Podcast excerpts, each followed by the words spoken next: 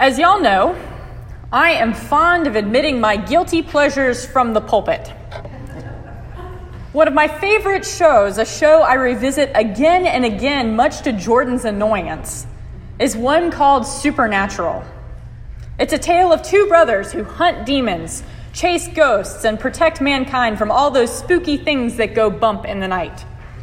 Now, in its 14th and final season, Sam and Dean Winchester have fought everything from ghost ships to skinwalkers, and have even touched on God, prophets of the Lord, and angels. There's a reason this show is a guilty pleasure for me. Not only are the actors quite cute, but the show, especially when it dabbles in Christianity, has horrifically inaccurate and even blasphemous theology. So if you go home this week and watch it, please don't send a letter to the bishop saying that the new curate at All Saints is, is telling you to watch horrible things. I'm telling you up front, not good theology, okay, folks? Their portrayal of Christianity is so inaccurate.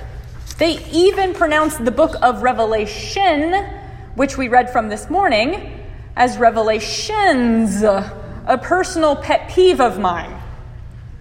But one of the biggest injustices I think they do is to the people who see visions and dream dreams. Psychics are presented as having blinding headaches, followed by blurred clips of visions. From there, they're able to piece together some idea of how Sam and Dean are meant to save the world. Or in another season, the prophet of the Lord has a splitting headache, which causes him to drink himself into a stupor. Once asleep, he has a dream that he eventually will wake up and jot down just in time for Sam and Dean to save the day. Supernatural is not unusual in the way it presents seers. We've all seen these portrayals of a tortured person, forced to receive bits and pieces of the future and baffled by what they mean. So, with no real experience to fall back on, Seers have always appeared to me as fake as the vampires and werewolves presented on Supernatural. The only ones I ever saw in real life were charlatans, folks on daytime talk shows or infomercials, people making a quick buck scamming the gullible.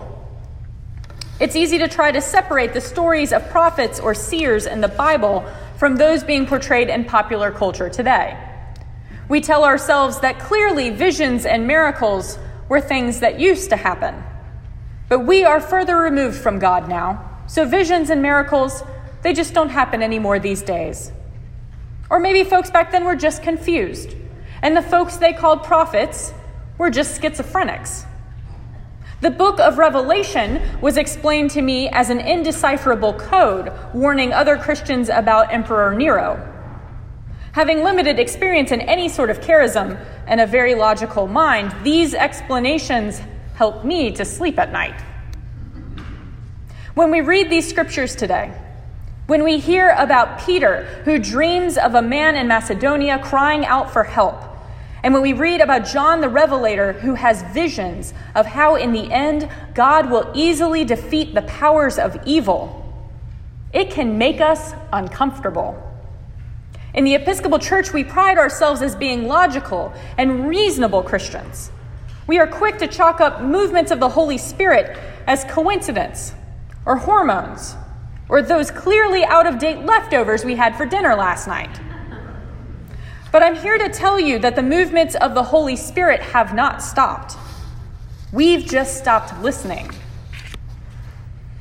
I remember one day on the way to work, sitting in my car in the drive through lane of Starbucks and hearing an NPR story about the difference between auditory hallucinations of schizophrenics and those experiences of folks who claimed they had heard the voice of God. The scientists explained that while schizophrenics could have religious fixation, their divine voice, either an angel of the Lord or God Himself, often turned mean, telling them they were not good enough that they were being punished, or that the world was better off without them. These voices scared them, or would yell at them, and they were chatty, talking frequently throughout the day. The scientists said this was not true for the folks who were religious and believed they heard the voice of God. These folks described hearing just a few words from God, maybe just once or twice in their lifetime, and feeling an overwhelming sense of peace or love when they were spoken. I remember thinking that it was an interesting difference, receiving my venti caramel macchiato and carrying on with my life dealing with some litigation issue that day. But my memory comes flooding back time and time again to that moment. And I've searched over and over again to find this news story just to be frustrated no matter how good my Google skills are. Because since that time many years ago, I've encountered seers, dreamers, and possibly prophets of the Lord. All of these people I didn't think existed really look like you and me. They don't tend to share their experiences, mainly because of the prevalent skepticism in our society. But as I wear this collar more and more, people have come to admit to me that they have these spiritual gifts. And I believe them. Most of them are pretty average people. They aren't nuns or priests or super religious fanatics. Although I think some of the better priests I know joined the priesthood because they had at least one direct charismatic experience with God. None of them have described mind splitting headaches or blurred vision. The dreams have been described to me as hyper realistic or super vivid. And the visions tend to come out after prayer while journaling. I know folks who have heard God or some divine creature on behalf of God speak words of love or affirmation to them. There's even one homebound woman in this diocese who will pray over your name and write down a Bible verse for you. I was given my Bible verse at my Cursillo weekend before pretty much anyone in the diocese knew I was attending seminary the following fall. It was Mark 16 15, which reads, And Jesus said to them, Go into all the world and proclaim the good news to the whole creation. Although it took quite a few folks to convince me this was not someone who knew of my process, today this verse still gives me chills. This doesn't mean we leave our skepticism at the door. I find some people who tell me they're feeling the pull of God are rather trying to justify their own thoughts or feelings on a situation. But it does mean opening ourselves up to the movements of the Spirit with prayer. It means allowing ourselves to question whether visions or dreams are from the Lord or from that pineapple pizza we ate the night before.